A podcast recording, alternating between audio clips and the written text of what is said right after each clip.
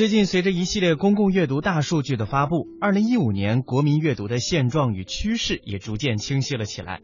作为时光流转中的生命个体，回顾二零一五年的阅读圈，我们试图选取一些颇为有趣、新奇、感动的人、书、事，与广大读者分享。首先，我们来看一看一个现象哈，就是《秘密花园》在二零一五年度卖的特别的火，可谓是图书界的最大黑马。这本书是由苏格兰插画家乔汉娜·贝斯福所绘的探索奇境的手绘涂色书。这本《秘密花园》的英文版，二零一三年推出以后，已被译成了二十多种语言，一度登上了英美亚马逊畅销榜的榜首。在二零一五年的六月一号，这本只有二百六十四个字、九十六张图片的黑白线稿的无字天书，在我国一经推出，在亚马逊中国的销量变成直线上涨的趋势，连续十二周进入了亚马逊中国图书周榜前十。当当网发布的《二零一五当当中国图书消费报告》也显示，这本书二零一五的全年销售量达到一百五十万册，是全国绝大多数省份的销量冠军书籍。这是一本既可以涂色又可以探宝的书，同时也是一个由奇幻花朵和珍奇植物构成的黑白魔幻世界。在每一页，读者都会寻觅到一些若隐若现的珍奇小生物的踪迹。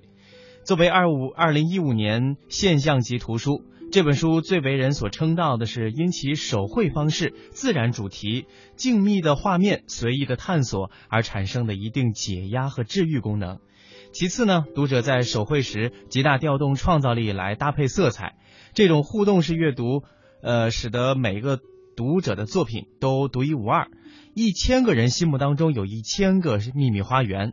再次，在人人都是传播者的时代，大明星、大 V 到普通青年、艺术达人，在社交网络上分享晒出独创的涂色画作，无疑为自己添了粉儿，又涨了赞。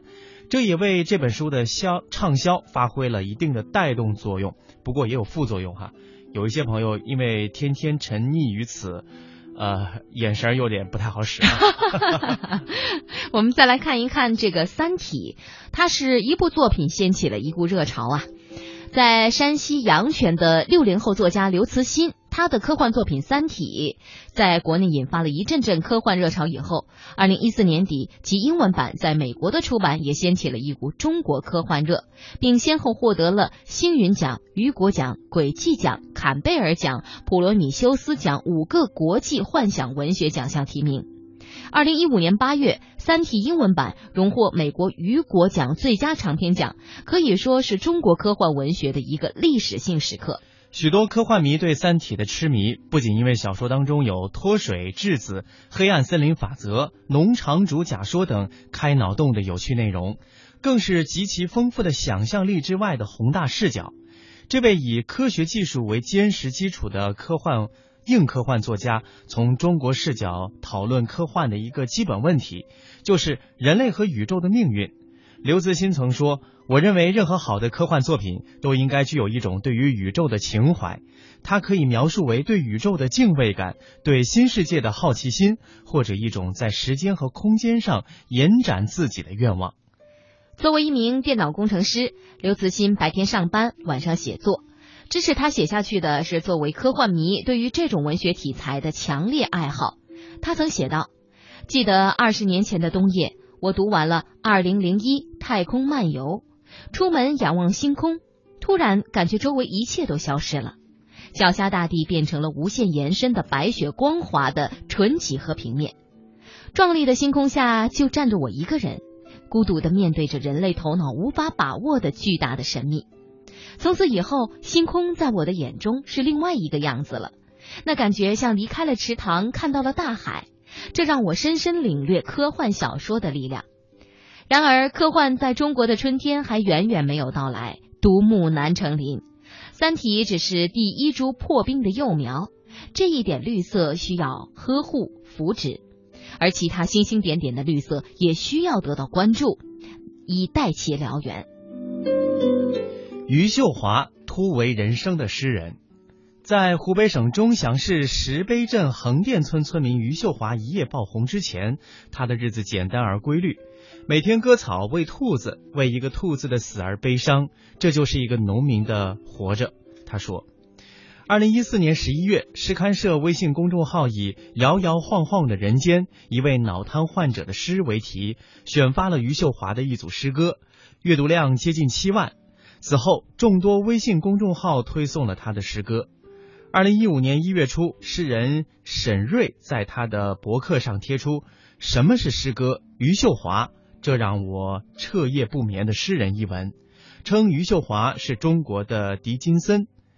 微信朋友圈被余秀华刷屏。一月底，余秀华的博客访问量短时间内超过了八十六万。在二月初，他的诗集《月光落在左手上，摇摇晃晃的人间》相继出版。余秀华一九七六年出生时，因为稻产缺氧造成脑瘫。使其肌肉变形，言行受阻，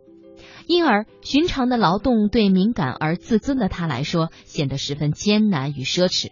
所幸艺术给了他宣泄情感、清洁自我、对抗命运的空间，而诗歌作为字数最少的文体，自然成了他文学创作的选择。自二零零九年开始写诗以来，他已在家徒四壁的屋子里创作了两千多首诗。内容涉及他的爱情、亲情、生活感悟，以及他的残疾和无法摆脱的封闭村庄。余秀华正是这样摇摇晃晃地闯进了诗歌的殿堂，借助诗歌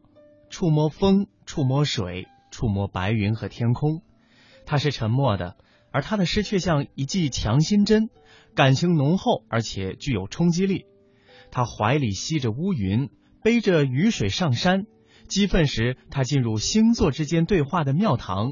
冷静时，他渴望没有预谋、比死亡更厚的大雪。他也在这个过程当中倔强地活出生命的尊严，突围人生的苦难。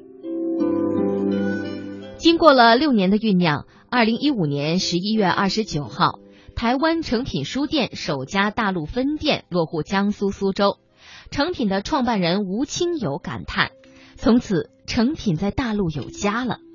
此前开业的预告消息，一天之内转发了达数万条。网友的一条微博：“苦等多年，苏州成品书店终于要开业了，足见大家的期待之迫切。”开幕后二十天，人流量突破了百万人次，至今人潮未歇，创下了继台湾信义店、松烟店开业之后人潮新高纪录。